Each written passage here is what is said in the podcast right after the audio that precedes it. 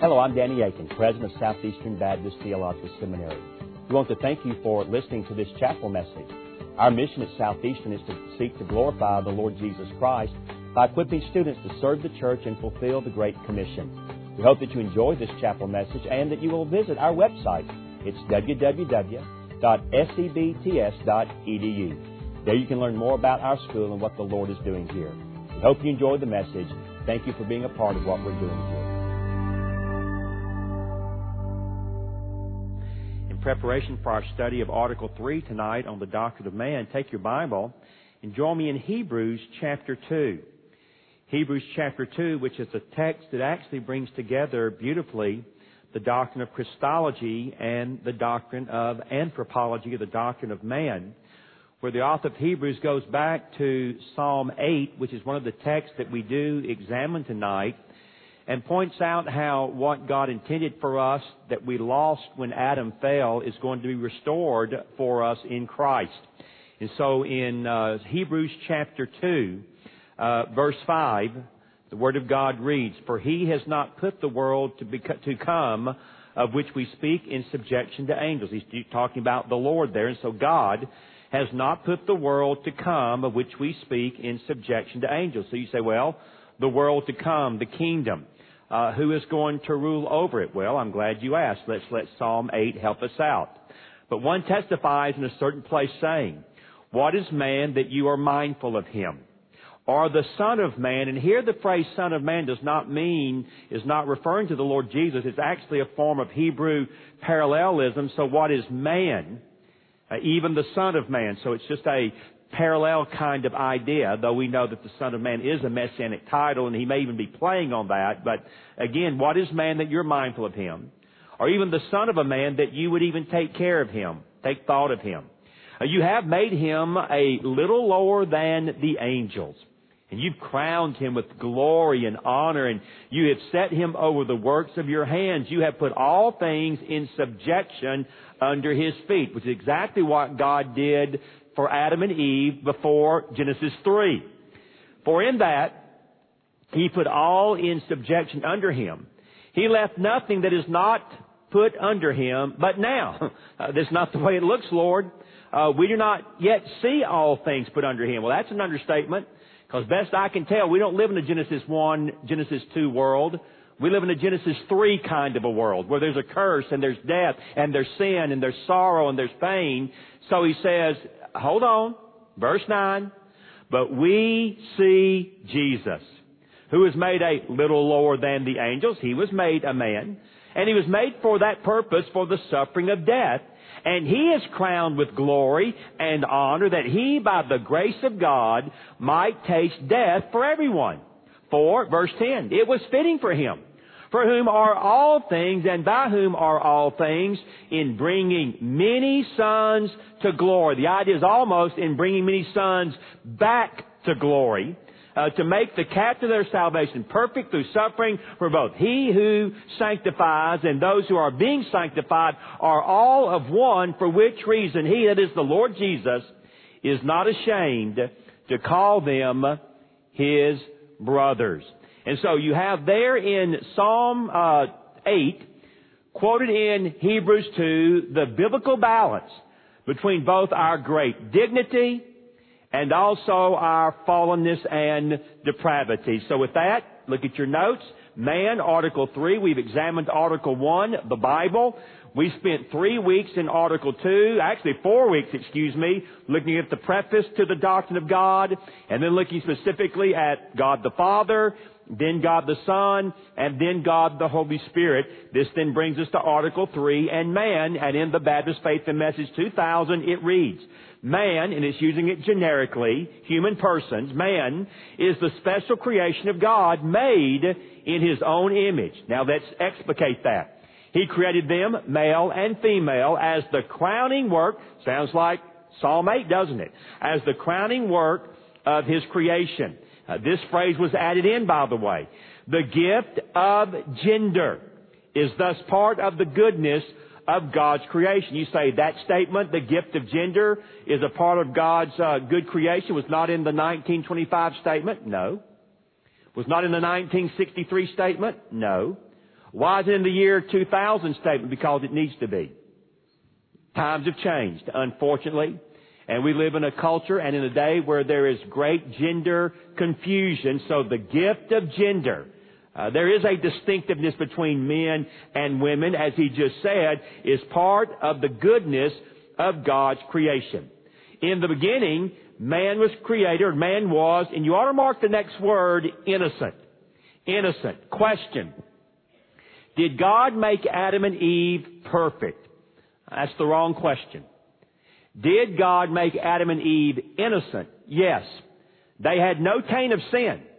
But to say that God made them with perfection would be more than the Bible says, and probably would not even be in line with what the Bible says. What would be better to say is, did God make Adam and Eve very good? Yes, He made them very good. And they were made innocent with no taint of sin prior to Genesis 3. And indeed, they were also endowed as image bearers of God with freedom of choice. By his free choice, man sinned against God and brought sin into the human race. And in fact, I would have even, even added, not only did it bring sin into the human race, it brought sin into creation itself. Uh, go read uh, Romans chapter 1 and then later read Romans chapter 8 especially where the Bible says creation is groaning and it cannot wait until the day that God's sons are fully redeemed because when they are fully redeemed, creation will be fully redeemed. And just like we will be new men and women, there's coming a new heaven and also a new earth. And so, by his free choice, man sinned against God and brought sin into the human race. Through the temptation of Satan, man transgressed the command of God and fell from his original innocence whereby his posterity inherit a nature as well as an environment inclined towards sin. Now the next sentence is very, very, very important. Therefore, as soon as they are capable of moral action, they become transgressors and are under condemnation. In other words, here's what I would say about those who are um, in this world and not yet capable of understanding moral action, or perhaps because of some uh, mental uh, uh, shortcoming or malady, never reach an awareness of moral action. Uh, I, in my notes, have written the phrase, they are sinful but safe. They are sinful but safe. Um, we have now four grandchildren. Uh, we have two more on the way. We have a fertile group of sons and daughter-in-laws, evidently. They are precious to me. But I can assure you that they are all four and the two on the way little sinners. Uh, they didn't come to this world innocent. Uh, they occasionally do some good things, but they are little sinners. Now, if in God's providence, one of them would step into eternity tonight, I believe they would step into the presence of King Jesus because they are not yet at a place where they are morally aware of the fact that their sin is an offense to God. And so, because of that, are they sinful? Yes, they have a sin nature. And they do sinful things but they are not counted as transgressors against the known commands and law of God because they have not yet reached the stage where they understand in conscience that sin against a holy God. So in my notes, they're sinful, but they're safe. But as soon as they are capable of moral discernment and moral action, they become transgressors and are under condemnation. We in our Baptist world often talk about this thing called the age of what? Accountability. It is not a biblical phrase, but I believe it is a biblical concept, and that's what this statement is getting at. In other words, you could have said, as soon as they reach the age of accountability, but the phrase capable of moral action is basically the same idea. They are then counted as transgressors, and they are under the just condemnation of God. Only the grace of God then can bring man into his holy fellowship and enable man to fulfill the creative purpose of God. Thus the sacredness of human personality is evident in that God created man in his own image and in that Christ died for man. Therefore, and this is added as well, every person of every race possesses full dignity and is worthy of respect and Christian love. And then what is very interesting is I will note in a moment, there is a very short section of scriptures that deal with the issue of the doctrine of man or the doctrine of humanity. Uh, I'll just note them quickly and just note the key phrases in each for time's sake. Genesis 1, 26 and 27 is absolutely foundational. Then God said, let us, you say, wait, but there's only one God. Yes, there's one God who exists in three persons. So at least by intimation, the, tri- the, the, the, plurality of the nature of God is here. Can I get from Genesis 1, 26 and 27 the full-blown doctrine of the Trinity? No. But is Genesis 1, 26 and 27 consistent with the later revelation of the doctrine of the Trinity? Yes. So God said, let us make man in our image according to our likeness and let them have dominion. Genesis 2.28. The Lord said, it is not good that man should be alone. I will make a helper comparable to him. Genesis 3, 15 and 16. We now go in a bad direction. I will put enmity between you and the woman. He's talking to the serpent. Between your seed and her seed.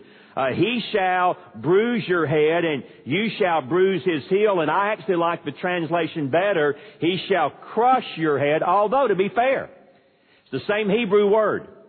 But the Hebrew word can bear more than one meaning, and in light of the rest of biblical revelation, I think a better understanding is He will crush your head, and you will bruise His heel. To the woman He said, I will greatly multiply your sorrow and your conception and pain. You shall bring forth your children. Your desire shall be to your husband, and He shall rule over you. Top of the next page, Genesis 9, 6. Whoever sheds man's blood, by man his blood shall be shed. For, here it is again, in the image of God, he made man. We read Psalm 8, 4 through 6 just a moment ago in Hebrews chapter 2. So go to Psalm 51, 5. Behold, I was brought forth in iniquity and in sin my mother conceived me. Now he's not saying that the act of conception is sinful. There's nothing in the Bible that would support that, but rather he's saying from the moment of my conception, because my mother is a sinner and my dad is a sinner and all of my grandparents are sinners, I came to this world already with a nature and a bent toward sin. Acts 17, 26 through 29, just the first phrase. And he has made from one blood every nation of men to dwell on all the face of the earth. Did Paul, did Jesus believe that everybody finds their origin in a man by the name of Adam and in a woman by the name of Eve? Yes. Absolutely.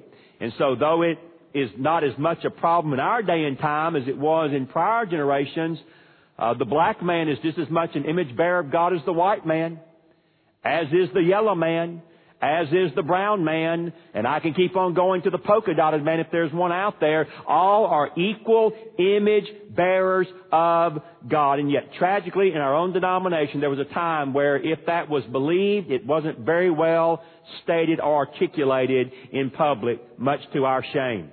It really gets ugly when we get to Romans chapter 3, verse 11 and 12. There is none who understands. There is none who seeks after God. They have all turned aside. They have all together become unprofitable. There is none who does good. No, not one. For when we were still without strength, in due time Christ died, but for whom did Christ die? For the ungodly. Romans 5:12 Therefore, just as through one man sin entered the world and death through sin, and thus death spread to all men because all sinned. But we have a positive word embedded in 519, for as by one man's disobedience many were made sinners, so also by one man's obedience, that is the Lord Jesus, many will be made righteous. And then Ephesians chapter 2 verses 1 through 3 where this by the way is the only text in the Bible where our three great enemies are brought together in one place. The sin nature, uh, Satan and the world. Look at it with me. Ephesians 2, 1 through 3. And you he made alive who were dead in trespasses and sins in which you once walked according to first of all the course of this world, this evil system that opposes God. Secondly, according to the prince of the power of the air, that spirit who now works in the sons of disobedience, that is of course the evil one, among whom also we all once conducted ourselves how? In the lust of our flesh, fulfilling the desires of the flesh and of the mind, a fallen mind I might add, uh, and were by nature children of wrath just as the others. Often when I have taught systematic theology, I've raised the question, does the sin nature cause you and me to not think? No. We still think. We just think badly. We think sinfully. We think with a depraved, fallen mind. It doesn't keep us from thinking. It just causes us to think badly. It doesn't keep us from feeling. It's just our emotions many times are taken over by our lust and that which God intended as a good thing, our lust takes and turns into a bad thing. So, let's make some observations about the Baptist Faith and Message statement on the doctrine of man. This article is surprising in the limited number of scriptural texts attached at the end. However, this may be instructive and even helpful in an age that is so anthropocentric, even in the church. In other words, we are a man-centered people. And unfortunately, even in many of our churches, we are man-centered. We talk more about man than we do God. We have more how-to sermons than we do sermons about the dignity and the majesty and the glory and the character and the attributes of God. I don't need to be told how sinful I am. I know how sinful I am. I need to know about the God in His glory who can deliver me from my sinfulness. That's what I need. And so maybe having less scriptures here is an instructive thing for our day and time. The BFM 2000 statement on man highlights two aspects of the human condition that sets the species of creation, this species of creation apart from all others. On the one hand, there's man's noble status, and on the other hand, there's man's ignoble state. Genesis 1 and 2 celebrates the distinctive nobility of man, but Genesis 3 records the tragic record of the latter. Thus, in the mind of Moses, the author of Genesis, the creation of Adam represents the climax of creation in six kinds of ways, or in six observations. One, Adam is created last. Two, Adam is presented as the product of divine deliberation. Let us make man in our image. Three, the description of the creation of Adam is more intensive and more extensive than any aspect of creation.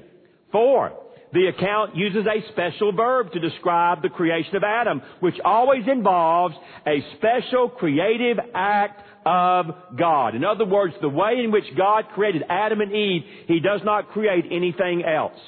Five, once Adam is on the scene, the Lord can now pronounce the created world as not just good, but in chapter 1 verse 31, He can tell us it is extremely good. It is very good. And finally, Adam is expressly created in the image of God. Now, according to scripture, what separates man from other creatures is his status as the image of God. Thus, man has a worth and man has a dignity that is never ascribed to any of the animals. In other words, there's not a quantitative distinction between man and animals. No, no, no, no. There is a qualitative distinction between the value of animals and the value of human persons. To say that we are highly evolved animals is absolutely contrary to the plain, clear teachings of the Word of God. Next paragraph then. Theologians then today interpret our imageness in terms of things like human rationality, spirituality, intellectual freedom, relationality to God, to fellow human beings, and to ourselves, and even in the sense of our triunity that reflects something of the triune nature of God, because we are body, soul, and spirit. And again, I do believe there's truth to all of these perspectives, but I also believe this very strongly. Within the biblical literary context, imageness has more to do with our role, with our assignment, with the function played by men and women than with any type of what we would call ontological qualities of man. You say, what do you mean by ontological qualities? That we have rationality, that we have spirituality, human freedom, and intellectual freedom, and so on. In other words, the last sentence summarizes what I'm trying to say. The emphasis is on what we do, but not at the exclusion of who we are. In other words, if you were to say, Danny, when you look at the Bible, and you ask the question, what is the image of God all about? Well, it's mostly about what we do. It does not exclude who we are. But when it comes to the image of God, the primary thrust of the Bible is not so much on who we are as it is on what do we do. You say, well, what do we do? I'm glad you asked. Stop the next page. As the image of God, man is divinely authorized to serve as God's representative. And we are charged to function as His vice regent over His good creation. Thus, according to Genesis 1 and 2, man was endowed with the needed qualities to govern creation on God's behalf as God would were He personally and physically present. In other words, brothers and sisters, we have incredible responsibility. We have an unbelievable stewardship. Uh, in the next couple of days at the seminary, we're having what is called a creation care conference.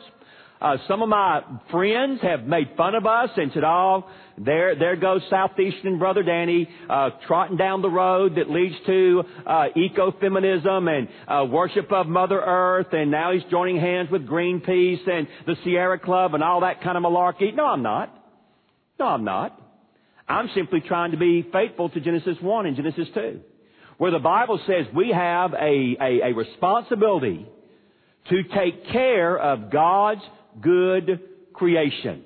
And actually, we ought to be ashamed of ourselves that we as Bible believing evangelical Christians surrendered this whole idea of taking care of creation to a liberal element that will worship and divinize the created order. We, we, they turn it into an idol. We see it as a stewardship, which I would argue is very, very, very biblical. Well, in this regard, the Hebrews' view of man then differed fundamentally from that of the world in which they lived. For example, whereas in Babylon the status of the image of divinity was reserved only for kings and, and persons like priests, the Bible democratizes the notion. You see what do you mean by that? The children of Adam, as a race, both in general and as individual members of the race in particular are all invested with this status. This revolutionary ideal has extremely significant anthropological and ethical implications. Let me give you one that I came across this week. I saw in The Guardian in uh, Great Britain, make sure I get my number right,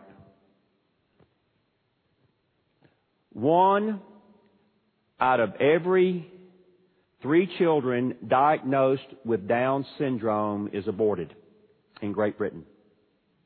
One out of three. Because, of course, it is deemed that their life is of less worth, less dignity, less value than a normal, per- whatever normal means, and I'd love for you to define that for me tonight because I don't think I see anyone in here that would fit in that category, but that's a, another issue for another day. No, according to the Bible, that child with Down syndrome is every bit as much an image bearer of God as any one of us here tonight. The Bible's clear that all life, all human life is of infinite value, and all human life bears the image of God and is therefore worthy of our protection from the moment of conception to natural death. That naturally grows out as a ethical norm and an ethical proposition that is non-negotiable for those of us who allow the Bible to formulate both our theology as well as our ethics that grow out of our theology. So, with that kind of then as a, as a revolutionary idea in that day, by the way, it's a revolutionary idea in our day. Tragically, we returned to paganism in America. Four observations quickly are made. One, in accordance with the biblical perspective, that all humankind originates in a single pair of parents. All human beings inherit equal value and nobility in the sight of God. Therefore, any view of humanity that diminishes the dignity of any member on any grounds, their gender, their race, their intelligence, their physical form, circumstances of conception, is to be repudiated. Second, in accordance with the biblical perspective that Adam as a race was created male and female, any view of the human species that blurs the fundamental distinctions between male and female is to be repudiated. In other words, God made men to be men, and He created women to be women. Third, in accordance with the biblical perspective that each person is in the image of God, parenthood is elevated from a merely procreative act to a co-creative act. God involving a man and a woman in the creation of new images of Himself. Do you realize that when you bear children, you're joining hands with the Creator in bringing this new life into this world? It is not, I like the way it's said here, and I picked this language up from my former colleague Dan Block. It's not merely procreative. It is co-creative. God allowing us the honor of being involved in creating new images of Himself. What an amazing thing God allows us to do in bringing children into this world. Thus, as a corollary, willful abortion represents arrogant interference in a divine creative act, and it likewise is to be repudiated. Indeed, all human life is sacred from the moment of conception to natural death, thus a sanctity, not a quality, a sanctity of life ethic is a natural theological commitment derived from the Bible's teaching on the fact that we are the image of God. Top of the next page, fourth. In accordance with the biblical view that all human beings serve as representatives of God, any act directed at another person, whether for good or evil, is an act ultimately directed at God. Our disposition then toward God is most graphically expressed in our treatment of fellow human beings, especially those deemed socially inferior. And go read James chapter 3, and his whole argument is, when you treat your fellow humans in this way, you're actually treating God in this way. How dare you do that? How dare, to, to, to dishonor his imagers is to dishonor him. Now, I didn't write that. James wrote that. Matthew says that. The Proverbs say that. So it puts everything in a different context in the way that you treat your fellow human beings, even if they're lost. Uh, even if they are, are, are so utterly depraved as to live a despicable lifestyle, still remember, hidden in there somewhere is the image of God. Hidden in there somewhere is someone of infinite value and worth to the Creator. But the scriptures also, now we go into the dark side. But the scriptures also present another sadder and more tragic side to the picture of humanity. If the Bible is clear in portraying humankind as uniquely endowed with special dignity, it's equally clear in emphasizing humankind's unique and utter sinfulness and depravity. And I'm going to, I'm going to tease that out a little bit more in the next few pages. Because of sin, which may be understood fundamentally as two key words here. I'd mark them. Idolatry and rebellion. Some people say the essence of sin is pride, but I would argue that where there's pride, there's underlying it idolatry. I think I could make that argument and get you there. So fundamentally is idolatry, rebellion against God, and because of that, we all come under His curse. Thus, in accordance with the biblical perspective of the entire human race as united in descent from Adam, the guilt of Adam's sin falls on all of us, and separation and estrangement from God, in whose image we are made, extends to all. Again, very practically, and I was even in a, a, a very important, very influential church for many years, and there was a person in that church that was on staff that worked primarily in the children preschool area. And she used to say on a regular basis, children are, are by their very nature good. Children by their very nature are good. No, they're not. They can be one of three things. They can either have a good nature, a neutral nature, or a sinful nature. And the Bible is crystal clear Good nature? No. Neutral nature? No. They come into this world with a sin nature. They are going to sin quickly. They're going to sin willingly. They're going to sin joyfully. They will like it. You do not have to teach children to sin. It's just who they and we are. So, it extends to all. It brings condemnation, a curse, judgment, but thanks be to God, the biblical story does not end here. Through God's Son, Jesus Christ, the perfect, isn't it interesting what Colossians says? The perfect image of God. The redeemed enjoy the removal of that guilt and are restored to fellowship and communion with their Maker. And in your notes, we will not have time to get to it, but if you look at the next to last page, you'll see an outline that says, you are somebody made in the image of God. And I deal with the four phases that we go through in this life. The creation of man in God's image. We are special through sacred deliberation, special design, significant dominion, and praise God in Jesus, a satisfying destiny the character of man with God's image. We had sovereignty. We were created for reproduction, for rulership, for relationship, and to resemble our great creator in terms of intellect, in terms of morality, in terms of love, in terms of spirituality. Notice the body is not mentioned in A, B, C, or D there because having a body is not an essential component to being in the image of God. You say, why not? Because God is spirit. And so if we bear His image, we bear what He has, not what He does not have. And now He does have a body through the incarnation in the second person of the triune God, but in His eternalness, He has no body. And so having a body is a functional means whereby we live out the image, but it is not essential to the image. Just hang on to that. Some other time we'll develop it. Three, the corruption of man in God's image, we are sinful. Personally, there are consequences. Our will is damaged. Our mind is deceived. Our emotions are distorted. Relationally, there are consequences. With God, there's separation. With others, there's terrible strife. But then finally, the correction of man back into God's image. We are savable. We are redeemed in Christ. Regeneration restores the content of the image. We are restored in Christ. Sanctification reverses the corruption of the image. And so that gives you a thumb sketch of what I've been saying up to this point, and now I'll unwrap it in a few more pages, focusing primarily now on the sin problem and what that part of the of the Baptist faith and message talks about our sinful state. So, bottom of the fifth page in my notes, theological observations, a summation of biblical truth. George Carey, the former evangelical Archbishop of Canterbury said, and I quote, modern man's difficulty with Christianity comes not so much from its teaching about God as from its assumed doctrine of man.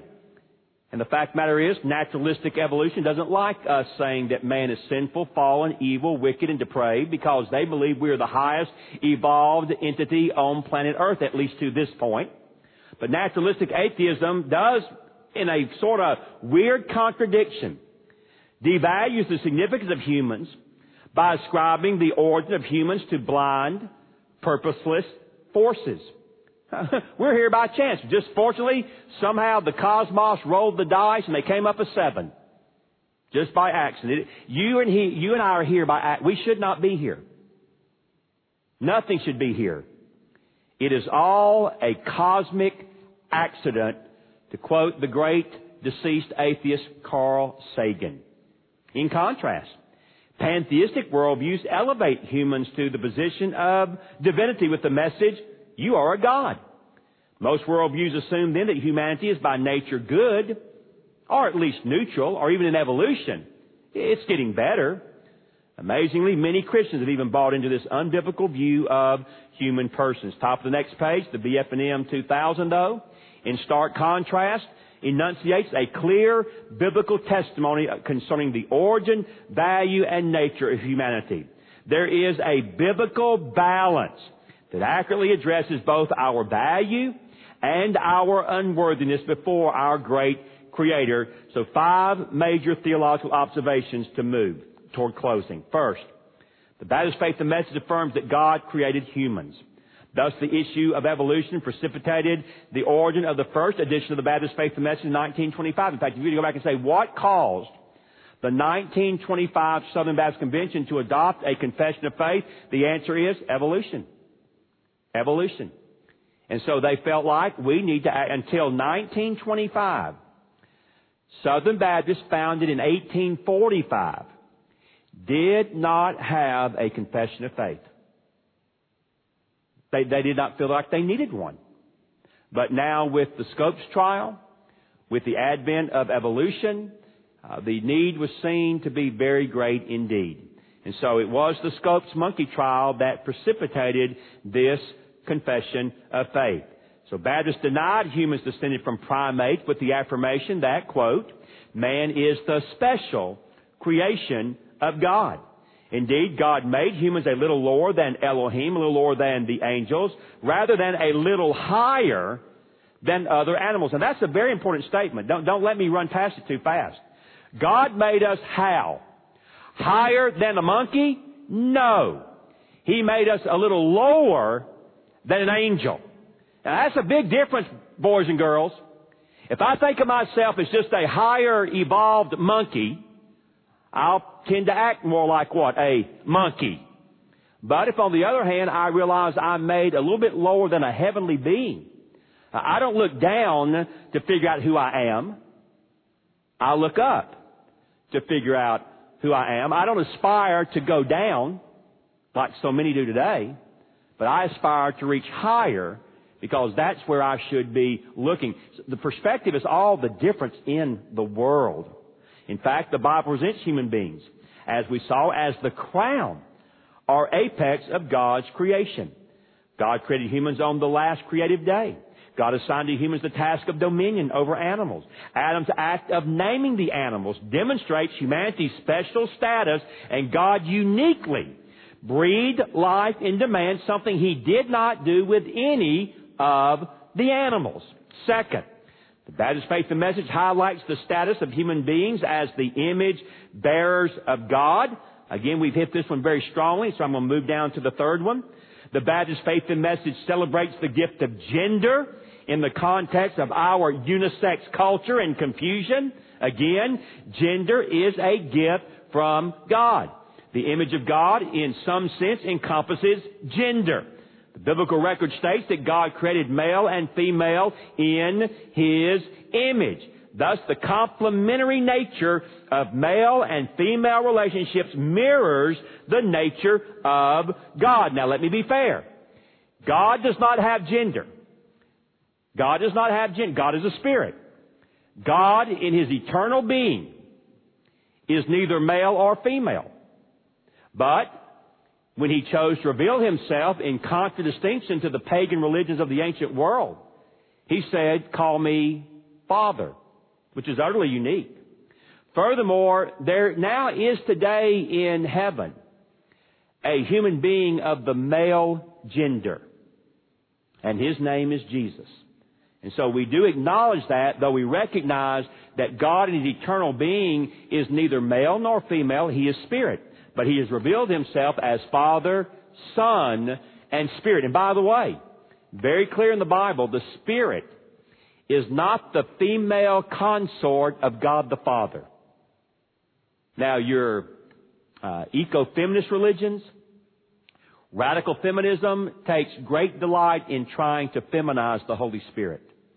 But there is nothing, in fact, anytime a personal pronoun is attached to the Holy Spirit in the Bible, He is the, I just told you, He is a He.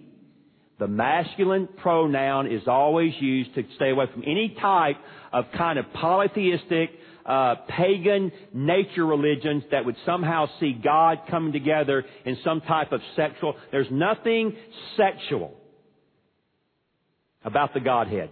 Nothing.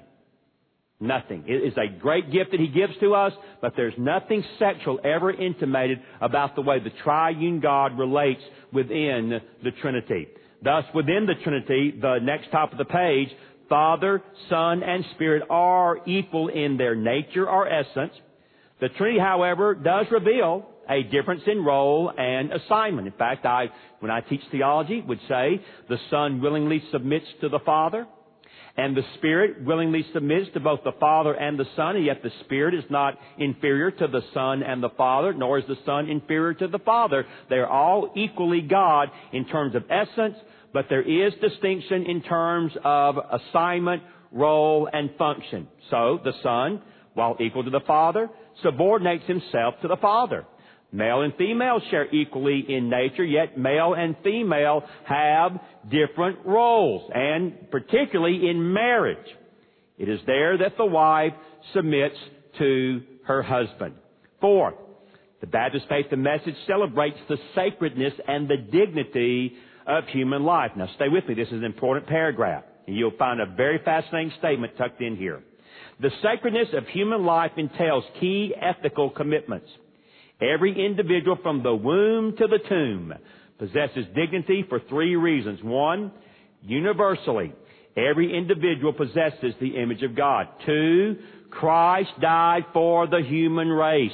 Three, all humans descend from a common ancestor. In the presence of Greek philosophers, Paul proclaimed, quote, from one man, literally in the text, from one blood, he has made every person or every people group on the face of the earth. In contrast, quote, the preservation of favored races in the preservation of life is the subtitle of Charles Darwin's The Origin of the Species.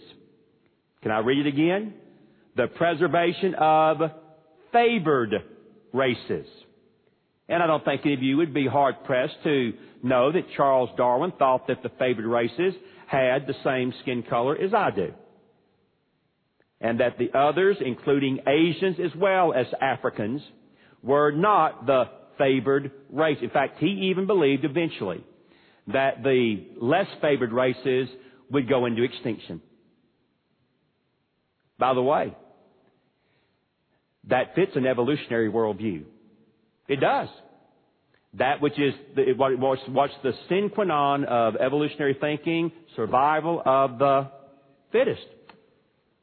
If you ain't fit, you don't make it. And if you are, you will preserve beyond the others. And so Darwin was a racist. Through and through. And the fact of the matter is,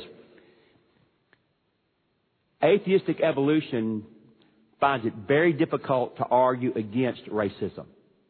If it's true I can understand why one would be a racist. You say, well, racism's wrong. If you don't have God, make that argument for me. Why is racism wrong? Well, I just don't like it. Well, I don't like it either, but that's not a very good argument. There are a lot of things I don't like.